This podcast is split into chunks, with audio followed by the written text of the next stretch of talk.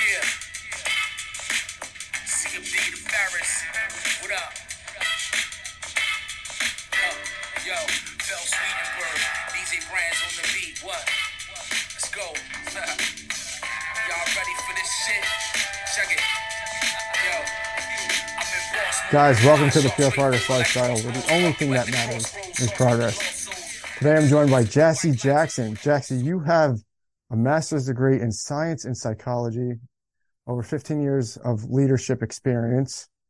And your main purpose now is to shed light on people's paths, on what they can do and how they can stop, you know, experiencing so much anxiety and stress and just really figure out what it is that they want to do.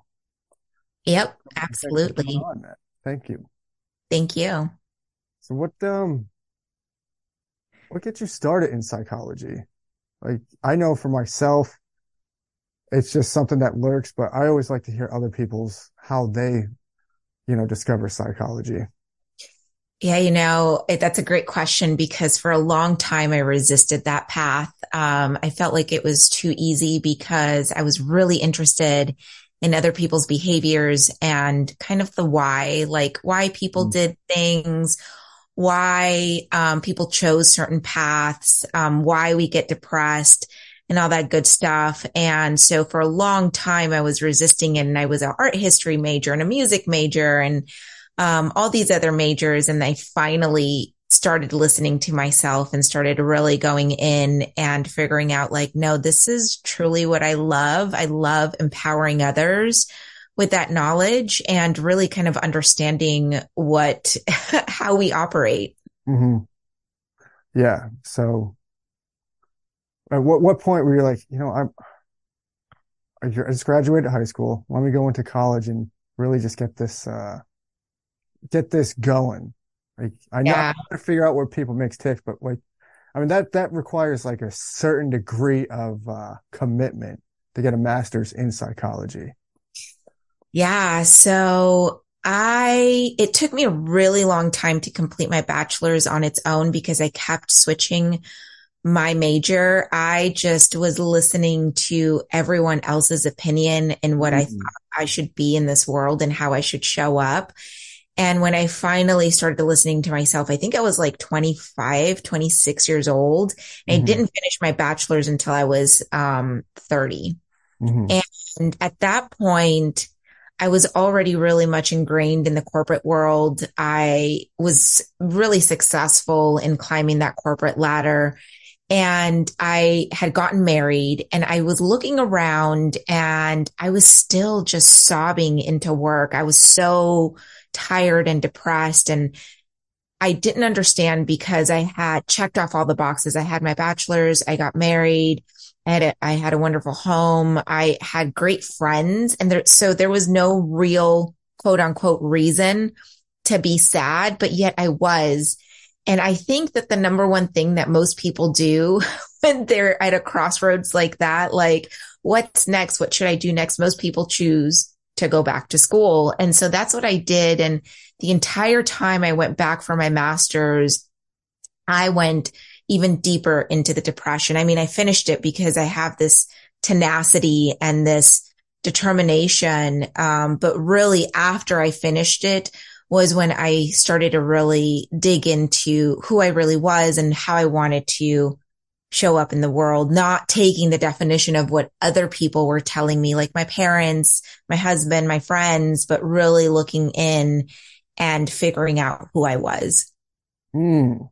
So, like that just sounds like a kind of like a mind screw because here you are, you like you know all this psychology, but here, then again, you're like you're going down the spiral of you know being depressed. Like I'm not happy. What do I do? What is Yeah. what does the psychology aspect of that teach you? I think really when it came down to it, even though I was in therapy for a really long time, I, I, I've been in therapy since I was 18. Um, and I was really kind of digging into like what the psychology of all this was. The answer really was like, you're just not listening to your inner self. You're not, you're, you're taking things at face value and really listening to what society has to say. So there was like this dissonance, if you will, of this is everything you should be doing. And so let's check all those boxes off. But really what, what was missing is this kind of mystical kind of part of myself, which that's kind of where the Reiki and the shamanic practices came in. Um, which is great that I have all the psychology background because I understand how we operate mm-hmm. in the world and what society expects of us. And I even experienced a lot of that, a lot of the pain and suffering. But really what came, what came back is I wasn't honoring myself. And part of that was also I didn't understand boundaries the way that I understand them today.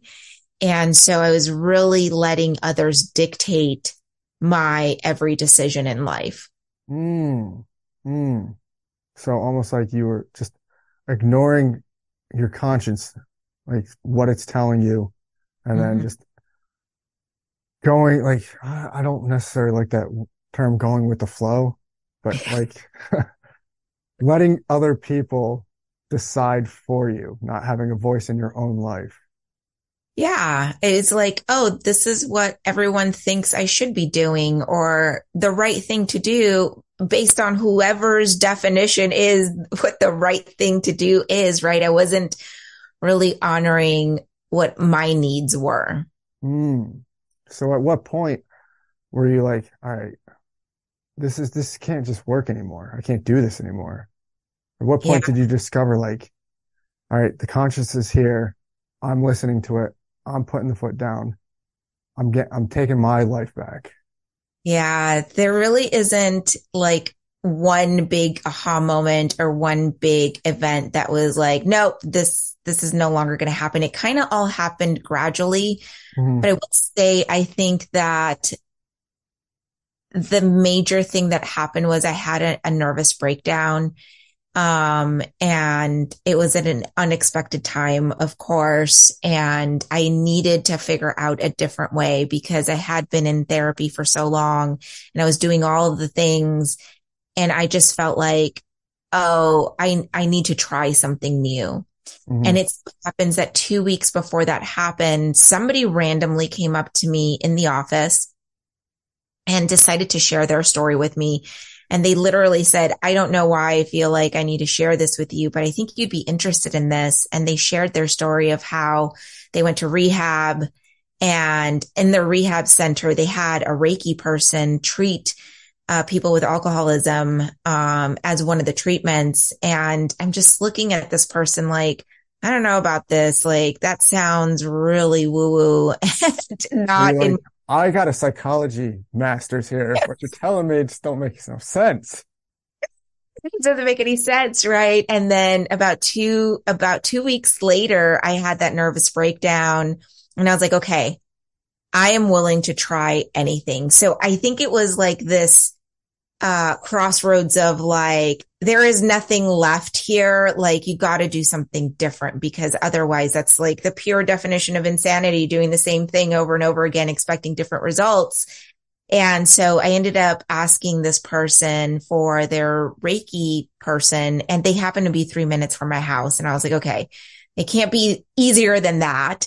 Mm-hmm. And my first session was just this alignment with my inner self. I saw like colors behind my eyes. I felt this peace and overwhelming sense of like harmony and like this, I should explore this more.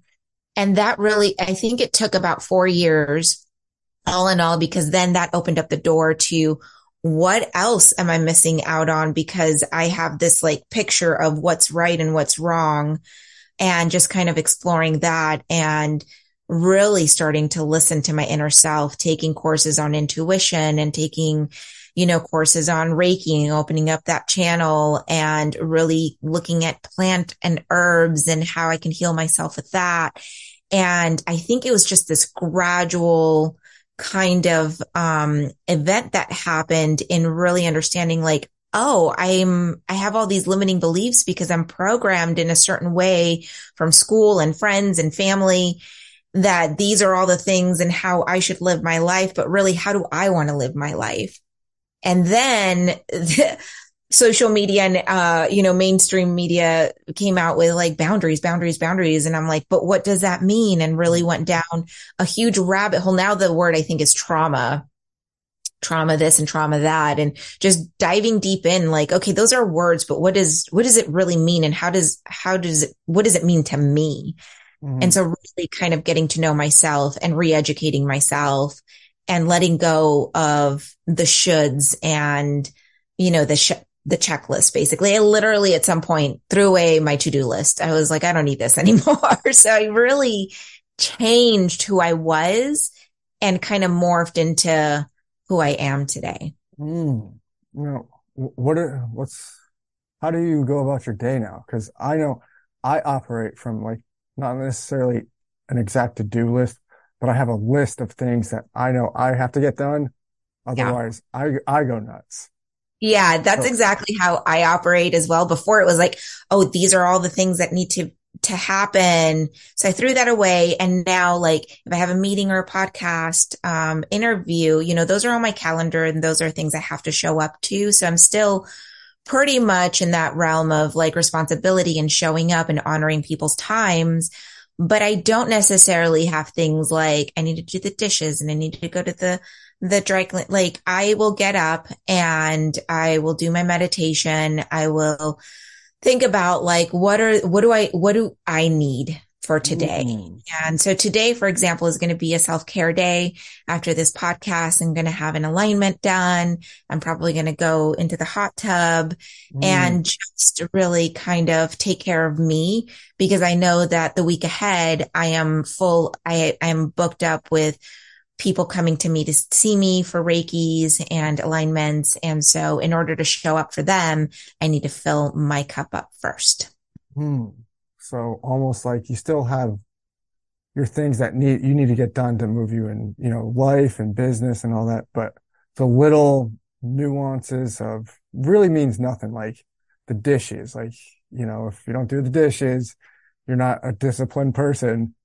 Yeah. I think you know what's so funny about that? Like, I do love a clean home, but they'll get done like right somehow, some way. Like, I will feel like the need to like just do them or whatever the case may be. They just, they just don't sit there, right? Like, I don't know, like those little nuances that I used to want to control. That was mm. the, that was the thing about me. Like I needed to control everything and everyone some way, somehow and just letting go of that um, was really hard. I'm not going to lie, but it has really changed things and has changed my perspective in a way like everything will happen in divine timing. And if it doesn't happen, then maybe it wasn't meant to be. Mm, I like that. So at what point were you like, all right, I'm going to just do this full time? Like this is, this is it. Like I, I enjoy helping people more than I ever did with uh, cl- being in the corporate world, all of this stuff, just total being a Reiki. Yeah, I think that time still needs to come. I'm still in the corporate world. Um, okay. However, I'm not as intense as I used to be. Um, and I think that I've changed my energy so much that there is so much space for the Reiki and the shamanic um, work that I do. Um, I definitely love both tech and the corporate world still because it kind of leaves my foot in um, to understand people that come from that space. I, a lot of my clients are from the tech world or, or the corporate world. And I'm able to still connect with that because I'm still kind of embedded in it. Mm-hmm. However, I am transitioning out in a way where my, a lot of my focus is now on the Reiki and empowering others. And so I'm starting to kind of lean more towards, um, that work. Mm, love it. What kind of, how have you noticed you're, you're bringing a different energy to like success in business and just your over daily, um, conversations with people or just interactions? It's so interesting because I used to always hear spiritual teachers say, you know, once you change yourself, once you focus on yourself, all of your relations, everybody that's linked to you also change. And I never really understood that until it was actually happening for me. Mm-hmm. So once I threw out my to-do list and once I started to ease up and change my energy and change who I was and how I was operating on a day to day basis, it went from an organization of like, go, go, go. Everything needs to be done like yesterday to a little bit more relaxed, a little bit more like, okay, this is the time to kind of just rest and kind of work on the tech and not be as aggressive with the marketing and all these other things. Like it was like this organization of working 15 hour days, six days a week, to like, okay, we're all now doing nine to fives, um, five days a week. And, you know, if there's work, we're going to work. And if there's nothing to do, we're not going to make up work, which has been really refreshing and such a shift in the whole organization. Um, obviously when the industry picks back up, cause I'm in blockchain right now, we're, mm. we're hmm. kind of in a bear market, if you will, we're going to have the bull run again. It's going to go back up into working a lot more hours and I'm ready for that. But right now it's kind of like this hiatus of like, let's just work on getting ready for the next big thing and not necessarily like what most organizations do, which is like, we have to stay busy 24 seven. And so I really appreciate that about the changes that I've made and how that's trickled down into the organization as well. Mm. Would you say that's like made you a far more effective leader? You know, where people absolutely. don't have to be so tense around you? Oh yeah, absolutely. And it's, it was so interesting to see how programmed people are. And I would ask questions like, wait, what, why are we doing this? Is this necessary? Or what's, what's the outcomes? Like there we need to put things down. We need to we need to just work on the things that is actually giving us the big bang for our buck. And if there's nothing right now then that's okay. This is the time to innovate and the time to think about new ways to experiment and um, get ready for the next bull run. Mm, love it. Are you able to see other people's energies? Like how tense they are or not in alignment they are with uh, their chakras? I do feel like once you've seen it and recognize it, you can't unsee it. So I can definitely, um, understand which blockers are, are blocked based on people's vernacular, how they speak about themselves, how they speak about mm. the world, what they're actually like, you know, a lot of the conversations out in societies, like, what are you watching these days, um, on TV, right? And just by the mere glimpse of what they spend their time on content wise, it's really interesting to kind of see that energy. I can also, because I'm so well versed on boundaries and some of the psychology stuff, I can definitely see where people might, uh, be empowered through a little bit of training or a little bit of a different perspective on different things. Um, I never outright tell them because, you know, unless they ask or they come to me specifically for an appointment, that's not my place. But I do find it really interesting when I'm out and about in the world, meeting new people or even existing friends and family, um, and kind of seeing where they're at. And I try to meet them where they're at. Mm, gotcha. Now, what um, what are some boundaries that a lot of people just overlook that they could just implement just one or two that would help them align themselves more with, you know, less anxiety, less stress? Yeah. One of the things that I like to say about boundaries, boundaries have a, a couple of different um, definitions, but the definition that I love the most because I think it hits the nail on the head is boundaries are taking space to take care of yourself. And one of the ways that that shows up is by communicating your needs and not automatically saying yes to everything because we think that that's the right thing to do. Mm-hmm. Um, taking a step back and like going inward and figuring out like, is this something that I actually want to do? Like, is this something that I even have time for. Like, gosh, I just signed up to like bring that casserole in for like Friday, you know, um, I want to say bake sale, but that's not uh, potluck, right? Mm. Friday potluck. Like, I don't even have time for that. Why did I say yes to that type of thing? And then actually overextending yourself for that kind of thing. It's like really becoming a professional in self care. Um, mm. that's what I like to tell people I am. I'm like a professional in self care because the most successful people that I see out in the world, they put themselves first. And that might sound really selfish and it feels really off when you first start doing that, but experimenting with it, um, like I've done in the last two, three years, things will fall into place and it feels so much better. And you're able to show up for people and lessen your anxiety by mm. honoring yourself and what you need. Yes, absolutely. You know, just for myself, you know, just to take that a step further to really explain to people w- with self care, it's like, you know, the, the analogy with the plane, you know, you got to put your mask on first before you can help somebody else. Yeah. You know, for me, I got to wake up earlier than most people would, especially now that my daughter's, you know, not in school until summer break ends to get all my things done that I need to get done.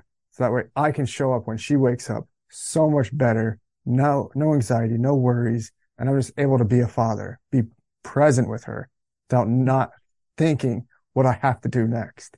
Exactly.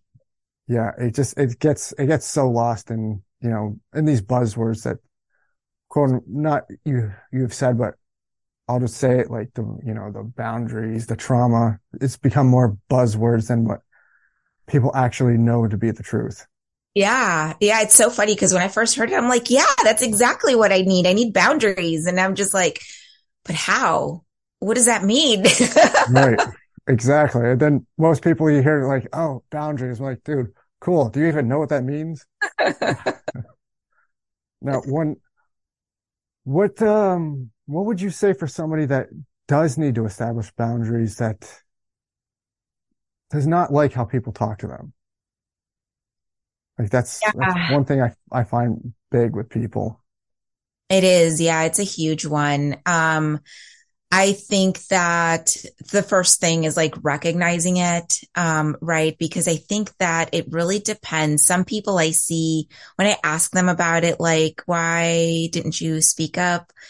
Um, they're either avoiding conflict or mm. they feel like, oh, it's not, it's not nice or it's the way they've been raised. Like that's the one, one thing I always hear, like, I've been raised to dot, dot, dot and yeah. so I think a lot of that is unlearning some of that. Um, if you're willing to, because some people are just so ingrained in that programming. And I'm not saying that that's the right thing for everyone, but that's one option, right? Like there are different ways to show up and still honor the way that you've been raised because really boundaries is about communicating your needs in a way that it's not judgmental. I think that it turn takes a different turn when we're thinking that it's, you know, bad intent or we're gossiping about it or there is, we're judging the other person for the way that they are speaking to us, right? But if we're just communicating the facts, like, uh, I'll give you a very concrete example, actually. So a few months ago, my husband had lost like 50 pounds and he was really trying to get me to eat healthier and eat the stuff that he was eating. And I wasn't about it. I was just like, I'm on my own thing. I need my chips and I need my carbs. Like there's no way we're going to eat salad every single day. And one day I was like, I really want some blue corn chips. And he said something like, Oh no, I said, for Lent, I am going to, I'm not really practicing Catholic, but I still do the Lent thing because I want to, I want to detox or whatever. And so I said for Lent, I want to really, um, stop watching television. And that happens to be the way that we spend time together. We watch mm. a show at night. Mm. And he said something like, Oh, I wish you, you would give up, you know, junk food. And that really like, that really hurt me in my, in, in my soul. I think like, what? Like, how dare you tell me how to eat type of thing? But I didn't say anything. And normally I wouldn't have. And he went off to the store and he came back and I, I said, you know, I said, I appreciate your, that you want me to be healthier and all of these things. But the truth is that that's not up to you. This is my body and this is the way that I want to operate in the world right now. And I am going to give up television because that is, that is something that I feel called to do. And I am going to continue eat to eat the way that I want to eat. And that kind of just like stopped him in his track and was like, I apologize for telling you how to, you know, treat yourself and how and what to eat. Like that won't ever happen again. And it hasn't happened since. Um, but I felt really proud of myself for explaining to him what my needs were and actually set, setting that boundary. And it's so funny because after I stopped watching television, I did for 50 days actually. And afterwards I was like, okay, like I'm ready to now eat healthier and, mm. you know, mm. do something different with the way that I eat. Um, and it didn't come from him. It came from me because of the way that it, I felt once I detoxed the type of content that I was seeing via television and social because I gave up both um, because it didn't make sense to give up one and not the other. So right. I gave up both for um, 50 days and it really changed uh, my perspective on a lot of things. Hmm. What do you, what do you think the, uh, or how much do you think it had an impact on you that he just stopped pressuring you to do that? And he just, you know, like, Hey, whenever, if you want to do it, fine. If not, okay. His attitude towards that had an effect on you. I think it was huge because it really was my decision. It felt like it was my decision, even though it was his desire. Right. Um, it just like somebody telling me what to do just does not land well. yeah. As so, anybody. right. And so I don't know, like it just, opened it up for me. And just watching him in the way that he, he stopped drinking, he stopped, you know, eating a whole lot of carbs. He just ate healthier. And, um, it was, it made it easier for me to transition as well. Like I did it little by little. And then eventually we were just kind of eating the same stuff. And so I think having, him already be that example. I think had it been the other way around, it would have been a little bit harder. Um, because he's the main cook in the house. And, um, you know, we were still eating a lot of rice last year and a lot of bread with our meals. And he cut all of that out and I would still make myself rice or whatever, or pasta or whatever the case may be. Um, and then eventually it just weaned off of it. Mm, mm. I'm glad you guys' energies aligned in that way. Yeah. How, how much, how much better do you think that's been on your marriage? Like now that, uh, or do you think he's learned a better question? Do you think he's learned anything from that? Like whenever people pressure people, it just pushes them further and further away. I don't know that he's learned anything. I mean, he doesn't do it. So I think, I don't know that it's conscious is what I'm trying to say. I don't know that it's a conscious thing.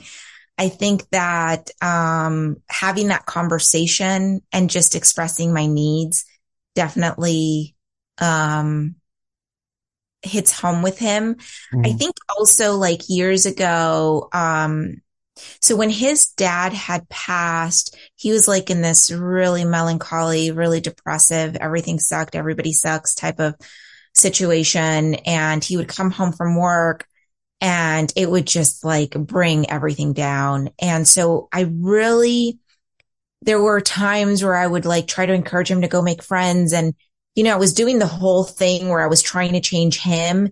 Mm. And I, this realization, I think it was through one of my spiritual teachers. I made this realization where it's like, I need to change myself. And so what I started to do, I started to fill up my energy so big and so high. And when he would come home, cause naturally what we do as human beings from on a psychological level is when we enter a room, we tend to match that, that room's energy. So if we go to a party Whoa. and it's like up there and we're down here, like we naturally come up here. And if you rent, enter a room full of hmm. trust people. If you're down here and you're up here, you try to match their energy. And so knowing that it's like, okay, I'm going to fill my energy so big. There's no room for anybody else's energy. And so he would come home, he would be down here and I would be up here and it would do something like this where we would kind of meet in the middle and I was very conscious of it. So I was grounding myself. I was centering myself. Wow. I was regulating my nervous system and pretty soon, like he was just staying up here. And then all of a sudden he was out making new golf buddies. And, um, you know, they were kind of, kind of changing his energy as well. And so I was just focusing on myself, healing myself, changing the parts of me that was kind of inspiring some of that energy to come through. And I had make, made a decision that I wasn't going to be anybody's savior anymore, that I wasn't going to be anybody's therapist anymore. And that really changed a lot of my relationships, including my relationship with my husband. And I think that that's the key for a lot of us. Like once we decide to change our energy and ourselves and make these lasting changes, you're going to start to see that ripple out onto all of your relations. That's beautiful. Now, I, obviously, you know, you can connect the dots and see how they say you are the sum of five friends that you hang around because, you know, you're going to match their energy. Now, here's a, an important question. How do you keep your energy high when you're in the same room as somebody that's on a lower energy? How do you do that? Yeah. So I do what is called a lot of cord cutting. So what happens is we all form cords with people like that we meet, mm-hmm. strangers, acquaintances and those cords get fortified the more and more you bond, the more and more you're around each other. And so I started to really understand what I feel like versus what other people feel like. And what I learned about myself is that I take on people's energy. I try to uh, take on people's problems. I want to just remove people's problems, right? And make mm. them my own type of thing, um, so that it eases their burden. And that was the wrong thing to do for me. Um, so what I do is I let it pass through me, but also every morning when I ground, I feel my energy so big and I also release all the cords, including the cord with my husband. So I just imagine these cords going out into the world, my parents, my siblings, my friends, my family, my husband, and I um, I just cut the cords every single day. And what I do is I bring in all of my power. I call back all of my power, all of the energy I've left out in the world, all the energy I've put into people, all the energy that I've left in places and spaces. I call it back home to me. And what happens is you start to notice what your energy really feels like. Once you disconnect from everybody and you mm. fill yourself up with your own energy, including inside of your aura, and it's so filled up, you get to experience that for a few minutes every single day. And then you get to, you start to notice when other people's energy is coming in, when you're picking up yes. other people's stuff. And you get really good and really clear on what that feels like. And it mm. just takes practice, right? And so when you're with friends, um, you're going to start to feel that and you start to really consciously maintain your high vibes and you stop automatically doing the matching the energy. You start to really keep your energy full and complete. Mm. And then the thing that happens is the people that don't like that energy, the people that aren't wanting to evolve and transform and up level with you, they're just going to fall away. Like there were so many friends when I, I started this journey and even this year, so many, even healers that have been with me for years that have fallen away because they are just not ready to come up to the next level or to transform. And, um, and that's okay. Like they're on their own journey. And, um, you know, I do really do believe that people are here for a season and for a reason and to teach you something about yourself. Mm. And it's okay that they're not going to be lifelong, um, friends or acquaintances. Mm, love that. Have you noticed like almost like a magnetic field, but the opposite? You know, when you put two, I believe it's two, um, of the same ends, they repel each other. I mean, I could be butchering it. I have no idea. No, I get but, it. You yeah. know, have you ever felt that? Like you're in, you know, let's say you've done all these things, your energy's high and you enter in the room and you can already feel somebody's n- negative energy. And it's almost like you're repelled, like you have to exit the room or they, you want them to exit the room. Yeah, I have. Um, and usually what I have to go in and do is kind of just like go into my inner knowing, um, because I'm mostly claircognizant. So I have like this inner knowing. I just have to trust myself and like, okay, what, what is the reason why I'm, I'm feeling this? Is it, is it their energy? Is it how they feel? Um, because it might be that they're in like high anxiety and they just want to go home type of thing. Or is it that there really is danger or is what, what is it type of thing? So I have to kind of suss that out. And I really just need to go in and listen to my in- intuition and just basically never betray my gut. Mm. Um, so just kind of on a case by case basis. And I really just try to ask those questions internally and kind of figure it out. And if it's, for example, that, you know, the reason why I just want to run screaming out of this room, um, because somebody else is feeling that way, then I just naturally know that, you know, my high vibes and the way that I'm relating to others is going to put them at ease naturally. I don't know. There's something really interesting about me since I was a kid is people are naturally drawn to me because they feel safe mm-hmm. and they, they feel so safe. They are compelled to overshare and tell me their entire, their life story in the first five minutes that they meet me. And so just knowing that about myself and that I'm grounded and that I am a safe space for people, I know that that energy is going to shift um, sooner or later. Um, sooner rather than later. But I have been in situations where it's like, oh, this person doesn't have like the greatest intention and they're just like living in this like self-deprecation, wanting to harm other people type, type of thing. And that's when I really just, I know that I'm not going to make a difference there. And so that's really when I just kind of set my boundaries and either make the decision to leave or make the decision not to interact. Mm. What do you mean within the first minutes that your energy is going to shift? Like they're going to take some of your energy or? Um, uh, I think, uh, what I was referring to, like the first five minutes they're going to share, um, share, overshare or share their story. Right. Um, but what I mean that their energy is going to shift. Like once people get really comfortable and they feel seen, they feel heard, they feel safe.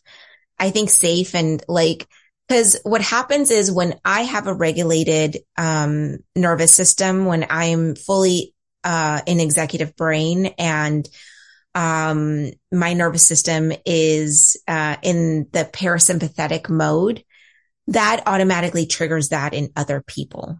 So like if you're in fight or flight mode for whatever reason, mm-hmm. um, right. Or in freeze mode, if you see me kind of put my hand on my chest and you, you're feeling my, my groundedness, you, you feel safe with me, your nervous system is going to try to mirror mine. And so mm. people automatically feel the safety and this like innate sense of like, okay, like we're good like, and you start to come out of that fight or flight mode.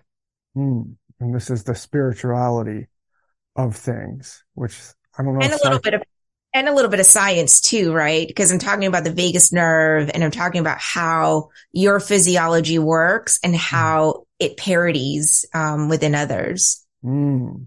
Mm. I love that. I do have one question that you, it's almost like a buzzword too, while I'm going down that, that you had mentioned like a little bit before, how you had mm-hmm. to unlearn certain things. How do you unlearn something? Cause I've seen that pop up so many times, but it's like, how exactly do you unlearn something? Yeah, I had that question for the longest time. Like, okay, I know I have these limiting beliefs. what, how, where do I start? Right. And I think that as soon as I started asking that question, random memories started coming up and it's like, oh, that's a thing. Like maybe that's where I get my shyness from.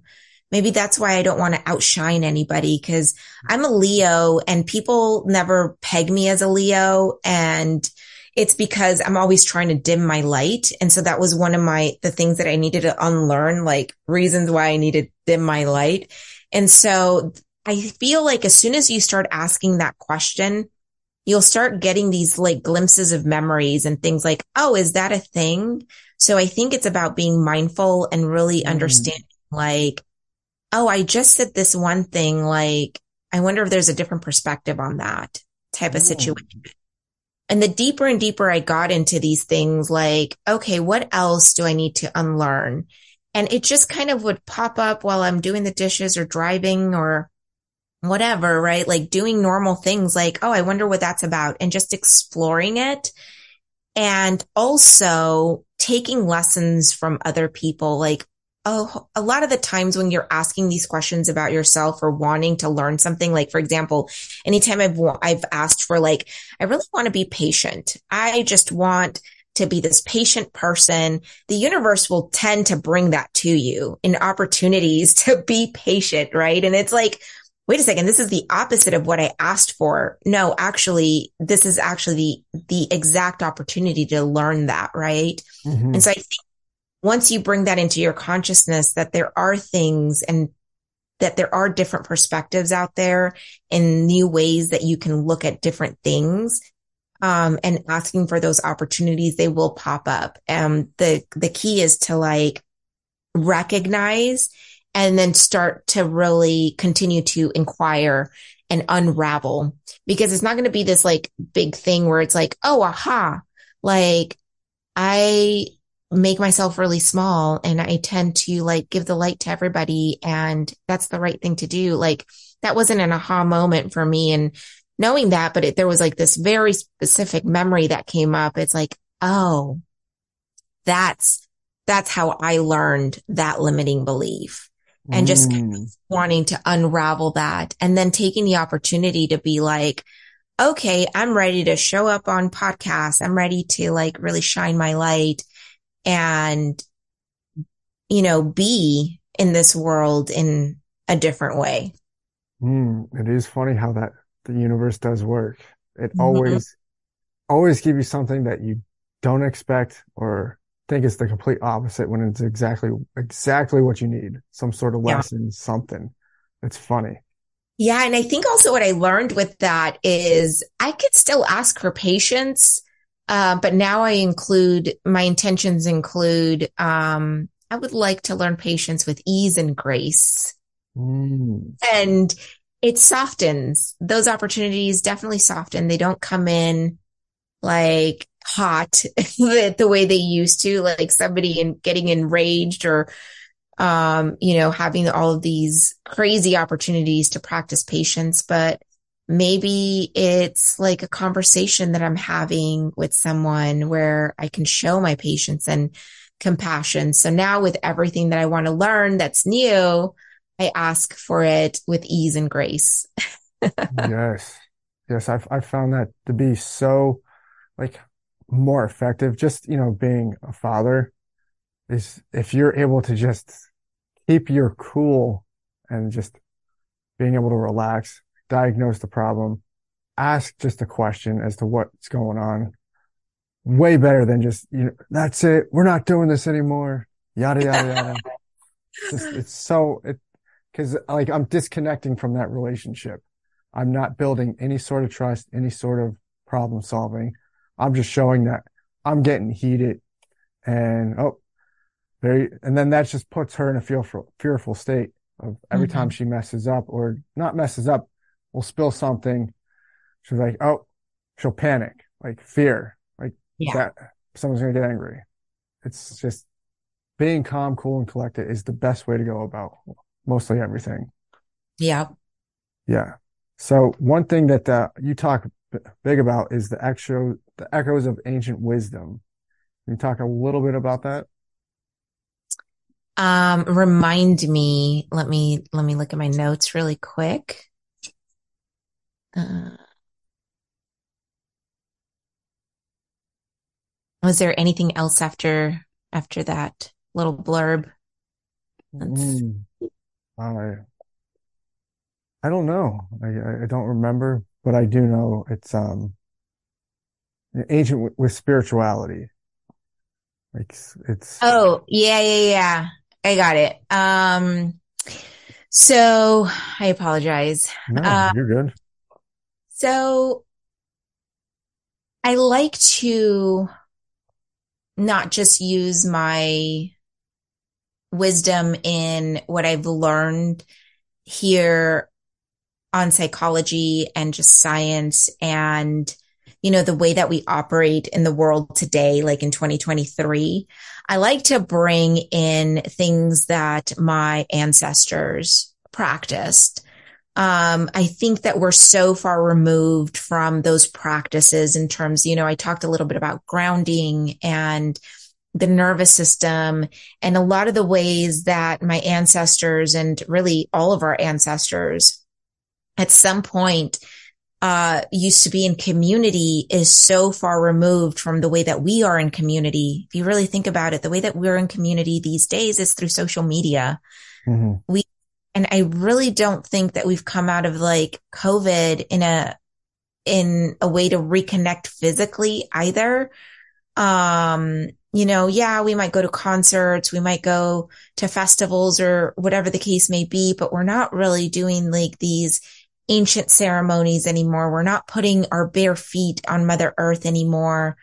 We're not working together in community to like hunt and gather and, and all of these things that we used to do. And so I like to bring in some of that ancient wisdom in terms of teaching people and empowering people how to ground, how to connect with mother nature, how to connect with community. You know, I do these things that are called like moon circles and uh, ceremonies to be able to connect with each other um, and be in a state of um, I'm gonna I'm gonna go back a little bit on on the science part. Like we're so much in a beta brainwave state. Like we're all in beta all the time. Um, usually if we're like scrolling through Instagram, we're probably in alpha because we're kind of in this relaxed state, but we're still alert. But we're in constant beta. And so what I like to do in these ceremonies and bringing in this ancient wisdom is I like to take people into the theta state. And the theta state is really where miracles happen. It's really Mm. where we're at when we're when we go deep into meditation when we go to that place when we feel like we actually did it we were we were actually meditating and sometimes we fall asleep because what comes right after theta it's delta so that's the sleep state um, but if if we are able to stay in that theta state for a long period of time that's really where uh, miracles do happen. And the longer we're in that state, the more connected we are with each other, the more connected we are with the divine. And so teaching people how to do that through meditation and breath work and the ceremonies that I do, I really like to bring in that ancient wisdom, which is a lot of like the ceremonies and the um, rituals that our ancestors used to do way back then. Hmm. And this works for people that um, are just at home and they're s super stressed out. They can practice some of this, uh, w- what you're telling me here, and just Yeah. really get them connected to the universe, answers, and just their overall basic, bringing their physiology down to like just homeostasis and being able to be okay. Absolutely. I mean, one of the easiest way to do that Mhm. is as soon as you wake up, instead of going for your phone and scrolling, Mm. Because right there, you're taking yourself out of theta because as soon as you wake up, you're still in theta mode for a few moments. Okay. And if you're reaching for that phone, you're going straight into beta and then it's your entire day, right? So the Mm. easiest way and the, Right. that I like to tell people is as soon as you wake up, just taking a few moments to just picture what your day is going to be like and making that a positive emotion, right? My day is going to Oh. go perfectly. It, it there is not going to be any stress, you know. I, you know, I am going to have really firm and healthy boundaries. Um, we're going to stay in this vibe all day long. That's the easiest way.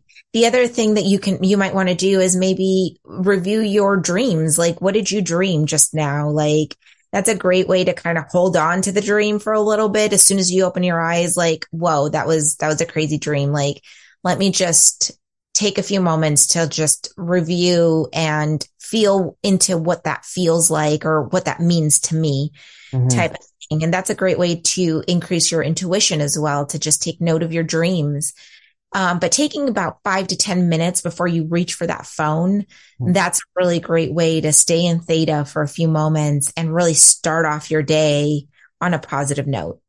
Hmm. And so with all that, you start attracting all this abundance into your life. No yeah. kidding. I'm guilty as charged for waking up, having to reach for that phone, like having to do something business wise because it just doesn't ever leave me. But that's something that I'm going to have to do. Like I try, I do definitely practice five to 10 minutes of, uh, silence of just sitting by myself after when I wake up. But I think that's the disconnect that I have for myself is when I wake up, I have to reach for that phone.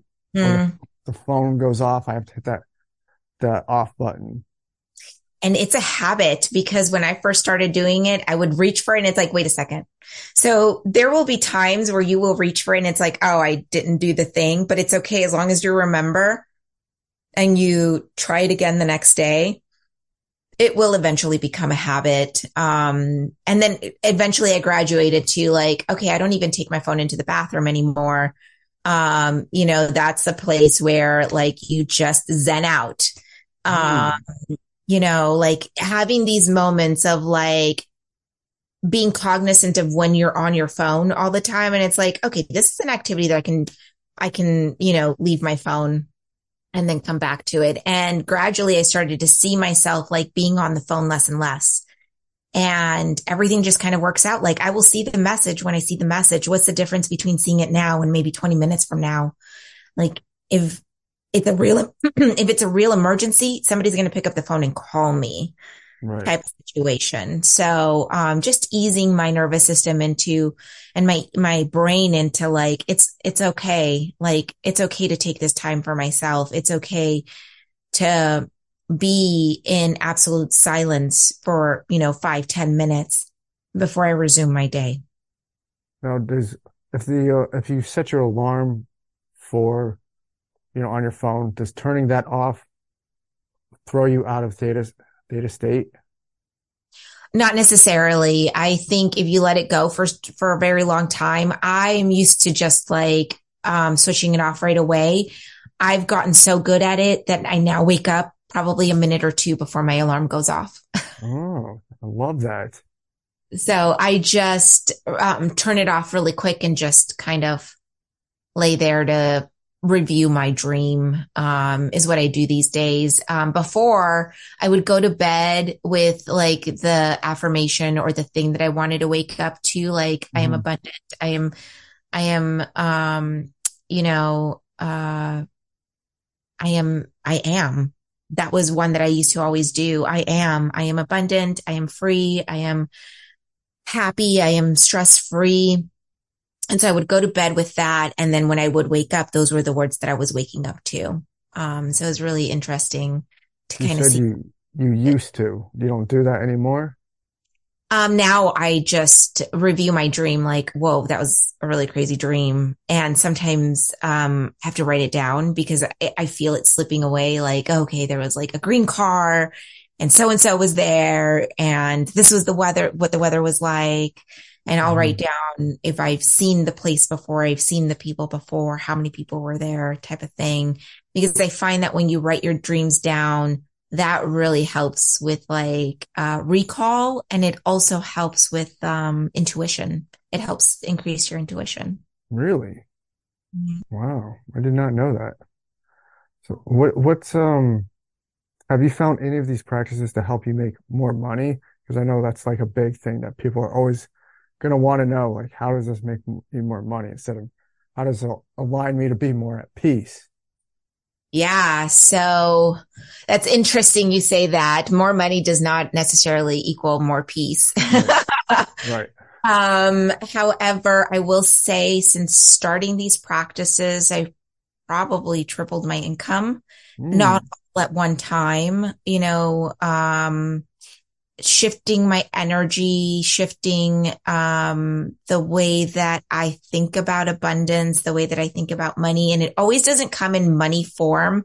A lot of the times, like I get gifts or like, oh, I really need, you know, I don't know, this type of oil. And all of a sudden a friend will be giving, gifting me that type of oil. And, you know, I don't necessarily expect it to happen every single time, but I know that I'll be taken care of one way or the other. But I will say that my income has gradually increased. I was able to open up my business. I've been, I've, I see in the moment, it doesn't feel like anything is happening. But when I compare life today versus life a year ago, two years ago, five years ago, mm.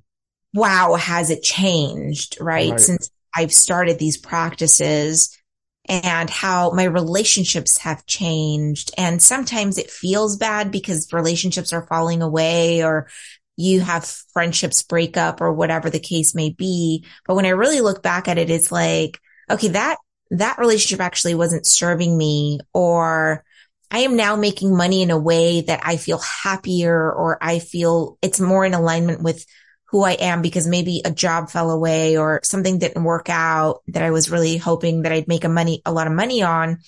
But things kind of work out exactly how they need to be. And I think the key to that is letting go and surrendering.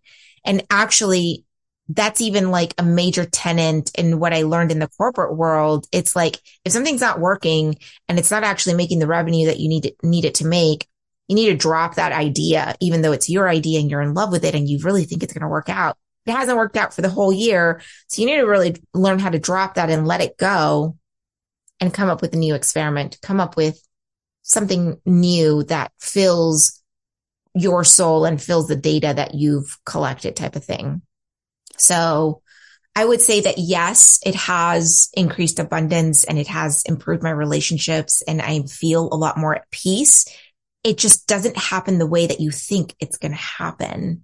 Um, it happens in a gradual way and you gotta kind of have to understand when to acknowledge it and when and consistently have gratitude. Mm-hmm. Um, because that's the other thing that I've learned, like gratitude for everything that you have right now and being in the present moment instead of living in the past or in the future, which is what a lot of us are in. Like we're constantly like thinking about the next thing. Um, slowing down just a little bit and honoring the present moment, um, is also key to that. Mm, mm. You know, that's, which is so much easier said than done. You you know? It's like, so I, I, I constantly have to tell people like, dude, it goes back to that you got to take care of yourself before you can take care of others. You want to be in the present moment.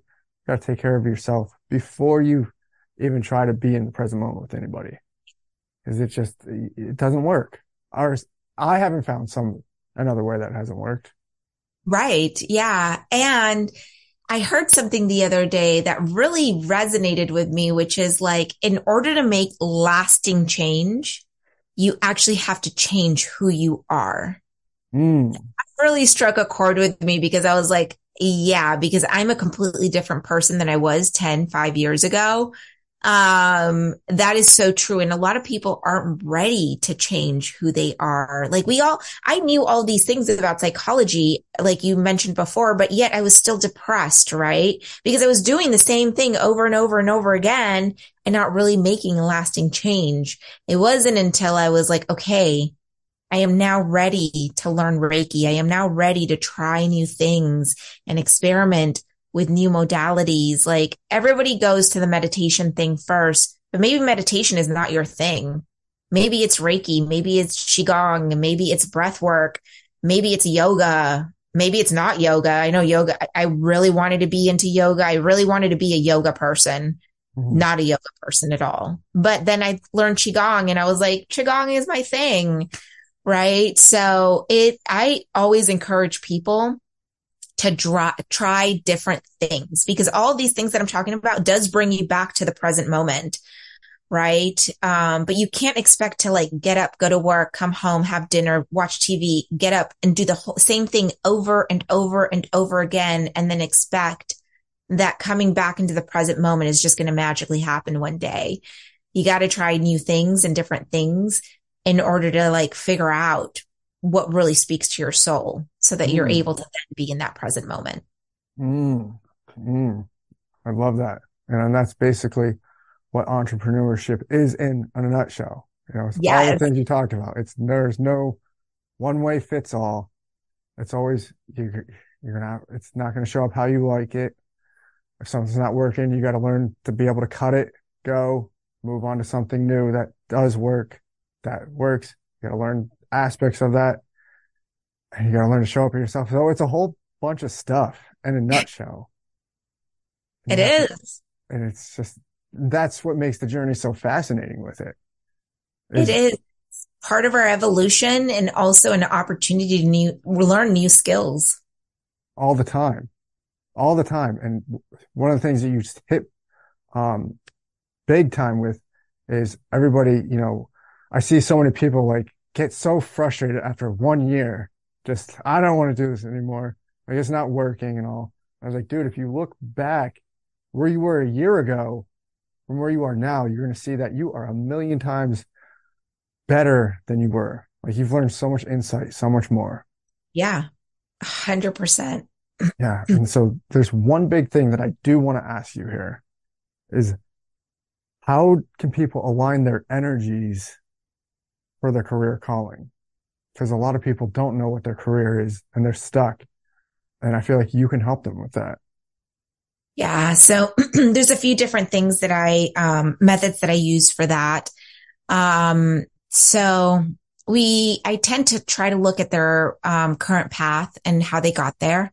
Mm-hmm. Um, I really hone in on their skills. So a lot of people don't even take stock of what their skills are and what they're really good at. Maybe no one told them. Maybe they don't recognize it. Um, a lot of the times, um, we need to increase their self worth and their self esteem and just recognize, you know, who they really are. Um, and so I try to, um, I look at their astrology charts. I look at their life path number. I look at their human design and those are all like guidelines. Like, okay, this is somewhat of who you are and, and what you're made of. Like now let's look at the practical side of things and see what do you love to do? And so I try to break up, um, things in four categories. Like what skills do you have and love? What skills do you have and don't love?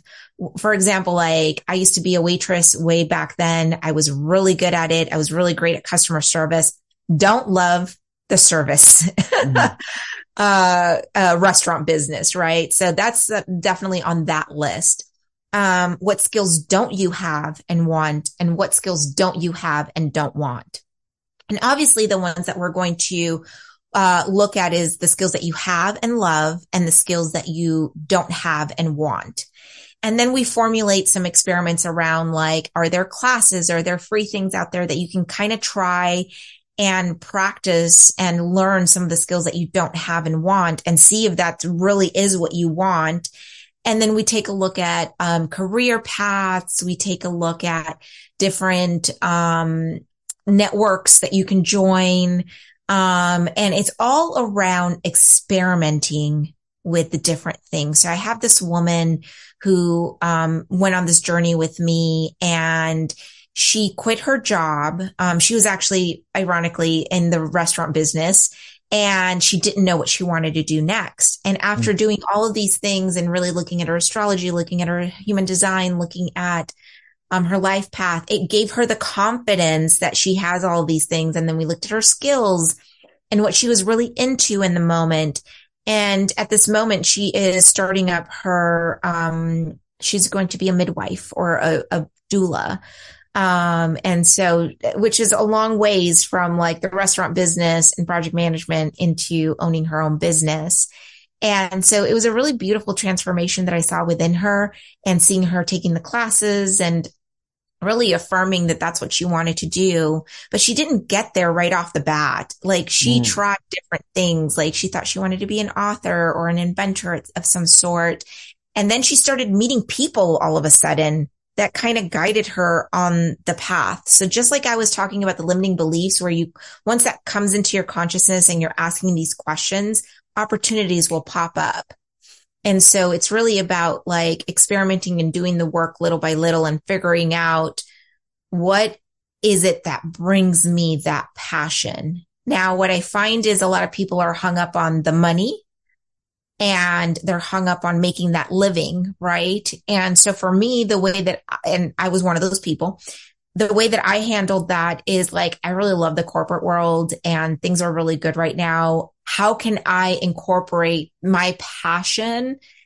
And so what I ended up doing was I stayed in the corporate world, but made my energy so big and so, and made so many shifts that now I'm able to fit the Reiki and empowering and things like that. And now, now things are shifting and I'm meeting new people that is allowing me to shift into that, into that realm a little bit deeper. But it's not about quitting your job and following this new path. It's about making that transition in a way that you're still earning a living and participating in society, but also bringing in your passion and following that new path. Mm, mm. Is there any like clear signs and symptoms that people are experiencing that they're just totally not in line with what they want to do. I mean, they may yeah. think that they are where they want to be, but they're not. Yeah. If you're waking up every day in stress and panic and anxiety, um, if things aren't going smoothly at work, you're arguing with everyone, feeling super misunderstood. Things just aren't easy um, not to say that life should be easy. There's definitely stuff that's going to come up, but if it's a pattern that is over and over and over again, I think it's time to look at different avenues, different paths. Um, you know, obviously there might be this thing where maybe it's you got to go see a talk therapist or maybe you got to take care of your mental health type of situation. A lot of the times it's um, changing that perspective as well. Um, but there are different ways to, to be able to tell like this, this isn't the path. I know for me, um, a really long time ago, um, back in my early twenties, I left California and I went to Colorado and mm I thought that that was like the thing for me. And there were so many signs, so many signs looking back that, uh, basically I got into a car accident, uh, three times in two weeks.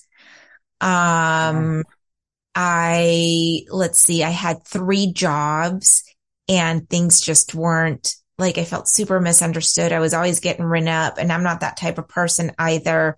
Like, um, there were so many signs. Like I, I was getting in trouble. I was getting pulled over a lot. It just, I felt like I needed to come back to California. And that's exactly what happened. And then once I got back, like things just started to fall into place. Like I found a job where I was at for 12 years and that's how I, I climbed the corporate ladder and I went back to school and things just became easier. Not to say that I didn't experience pain or, you know, um, loss of relationships and like normal life things. But the things that happened to me in Colorado where it was like just so crystal clear that, you know, things like that just don't happen. Um, and looking back, it's like, oh, I wish I would have listened to kind of like my gut and my intuition that I needed to just come back, but I was trying to make it work. And I really loved the people there and I loved the city and I felt so free there, but it just, it just wasn't for me. mm. Well, how do people start listening to their conscience? Cause it's there, but it's something like, and it's once you learn the practice, I'm sure you already know, it's you get a voice on everything. Yeah. Whether you want to listen to that, it's on you, but it's always there. But some people just shut it out to the point where they, they can't trust themselves. Yeah. How do people do bring that back? That's a huge one because I'm still looking for ways to continue to build my trust with myself. But that's the key to build trust with yourself Things like if you say you're going to go to bed at 10, you go to bed at 10, Mm. right? Because once you start betraying yourself, like how can you trust yourself? If you say you're going to stop eating carbs, you stop eating carbs. Um, right? Like you don't make those allowances for yourself. You stay true to yourself. The other thing that I like to teach people is we live in our heads. Like there's this voice in our heads. We're constantly talking to ourselves. So what I like to tell people is to bring, so whenever you have a thought like, how do I know that this is the right thing for me? Or how do I know I'm making the right choice? You bring those thoughts down into your body, Mm. right below your rib cage or near your belly button. And you start to feel out what does it feel like there? And you can start to ask yes or no questions and you can start to feel uh, into like what that feels like for you. Um, it's hard for me to describe, but I used to do it with like little things when I started my journey out. Like, okay, if my husband asks, um, am I, do you want chicken or steak for dinner type of thing, right? Like, okay, like let me bring that down and like figure out what my body feel like is, is saying to me. Um, sometimes I would even use muscle testing in, in a way. Um, so muscle testing is when you kind of stand up and you ask yes or no questions and you see, you ask a yes or no question that you know the answer to. So for example, I'll ask, is my hair black? And I see which way my body is swaying. That's a yes. Um, am I seven feet tall? We know that that's a no. And so we see what way that body is swaying. And then you ask the question that you want to ask and you see what your body is telling you. Mm. And so then you start to really piece together, like the longer you do that, if you do that every single day, you start to feel into like, oh, this is what that feels like. Yes, feels like this. No, feels this way just naturally. And so then you're able to do it on the spot. Like, okay, is, you know, someone just asked me, can you help me move? I just feel into myself and it's like, mm, well, that d- doesn't align for me right now, but here is what I can do for you, right? Mhm. Type of thing. So the more and more you practice, the better and better you get.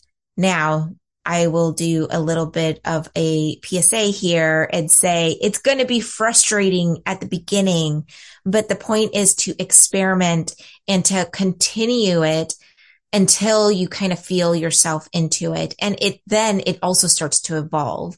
Like a lot of my gifts started opening up a little bit more the more and more I was like consulting with my inner self, consulting with Mm. um the me inside instead of my mind. Mm. So whenever like a thought would come or like your intuition would come, you're like, all right, this is me.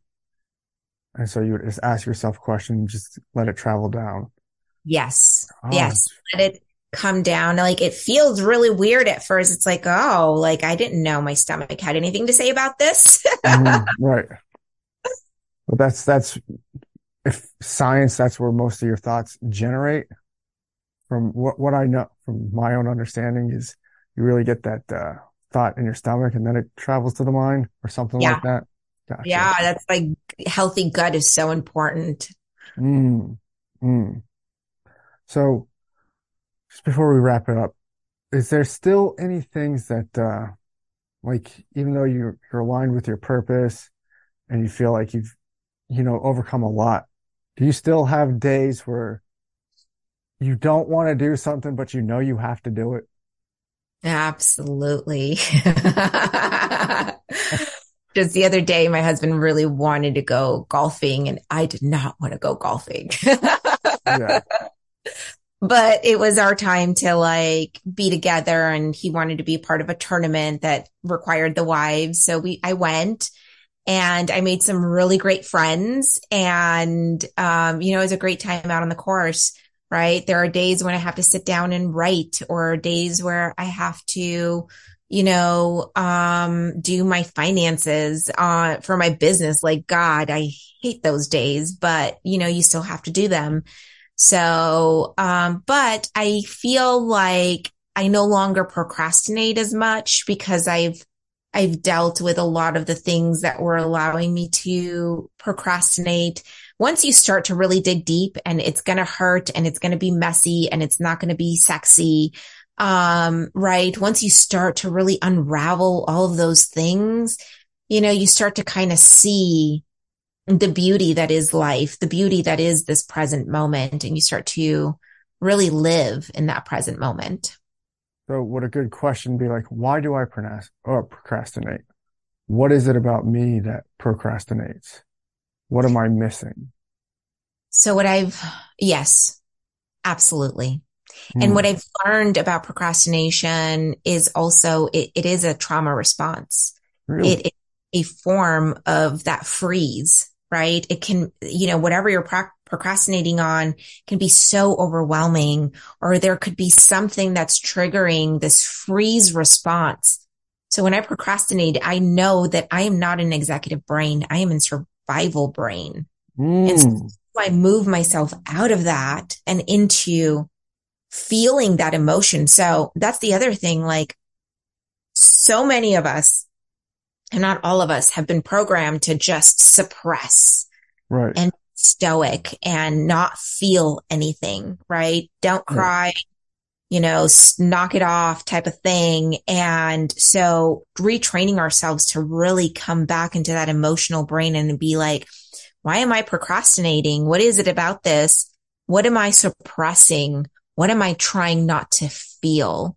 And you don't even have to feel that emotion. You just have to acknowledge that it's there. Like, okay, overwhelming, fear, like stress, that's all there. And acknowledging it can be very helpful in allowing you to move forward um, in doing whatever it is that you need to procrastinate, that you're procrastinating in. Hmm. What would you say to this? You know, because I know we've all been there. Is we the night before we plan out we're going to do this, this like some sort of business thing, and we're like, we're hyper motivated to get it done. We go to bed. Great. You know, amped up. Next morning, alarm goes off. I'm like, no, I don't want to do that anymore. What do you say to that? Yeah. So if the alarm goes off, I would say if you're going straight into that thought, um, recognizing it and then envisioning what you want your day to look like. What do you want that mm. activity to feel like? Kind of go into like what we used to do as kids, which was fantasize. Like, I'm going to play with Timmy tomorrow. Like, this is what we're going to do. We're going to play kickball. We're going to, you know, chase each other and play freeze tag or whatever, right? And we we were envisioning these things as kids. So I would recommend you to envision what you want your day to feel like, what you want to, what you want the end of the day to look like. And then to go straight into regulating.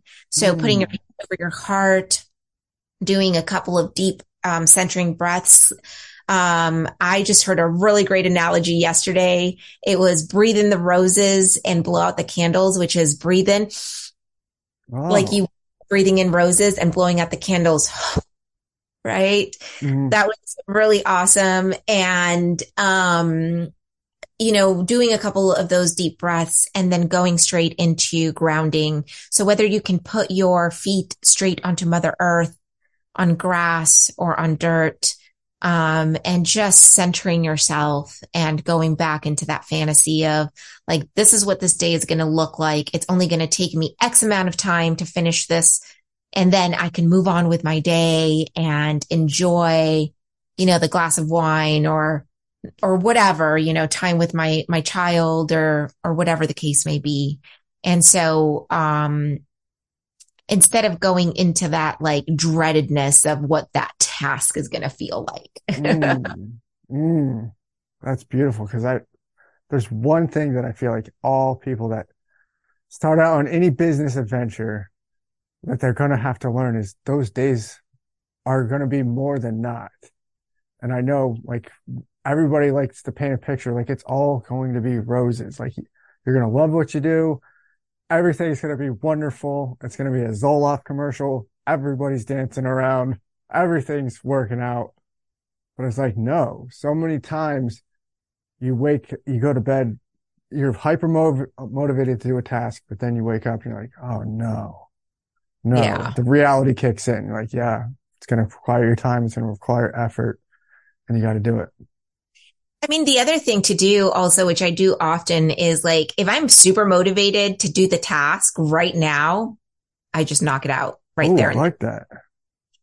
Because to schedule it and knowing that I might feel a different way. Um, but it's like, no, I'm, I'm going to do it right now because I feel super motivated. And that way it's off my list and I can do whatever I want tomorrow. Wow. That's beautiful.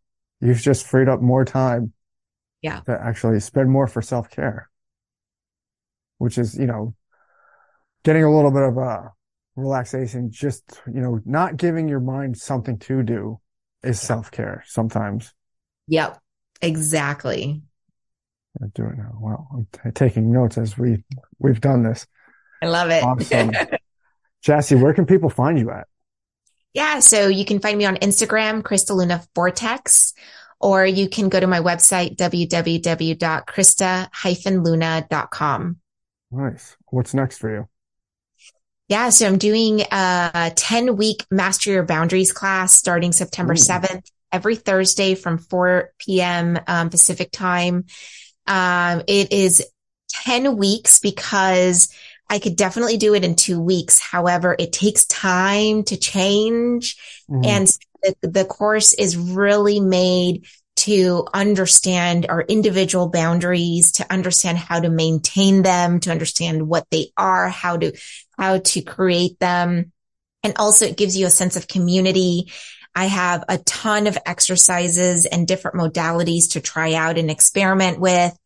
And the class is really, the workshop is really infused with this certain frequency that will allow you to um, open up and start receiving and start to really stand in your power.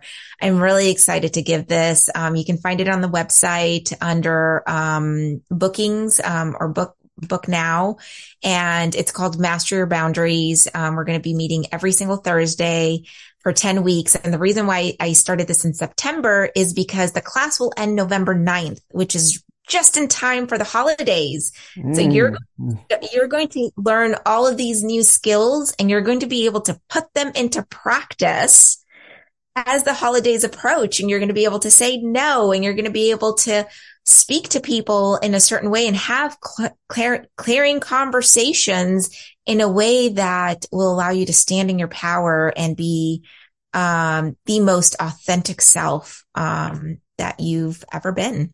Oh, that's beautiful. You also got a podcast, if I'm not mistaken. I do. Yes. Uh, so I, I have a podcast called Beyond Meditation Podcast. Um, I have a co-host on that one, Anna Dow, and, um, together we interview, uh, different people from different paths, different modalities, a lot of healers.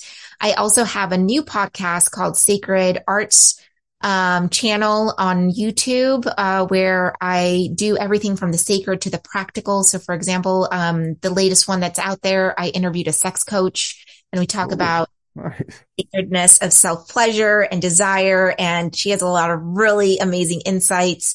Um, I had somebody come in and talk about organizing and cleansing your home. And so she talks about lots of tips and tricks on how to organize and how to feel better mentally from a space perspective. Um, and then I have some other people coming on talking about kinesiology and, um, you know, different modalities that you guys can try out and just learn. Um, so like I said, it's everything from the sacred to the practical. And I'm just having a lot of fun getting to know people and trying new stuff out.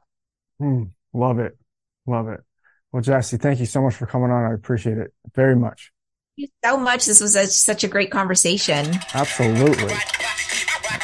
Guys, give her a follow and I'll see you guys on the next episode.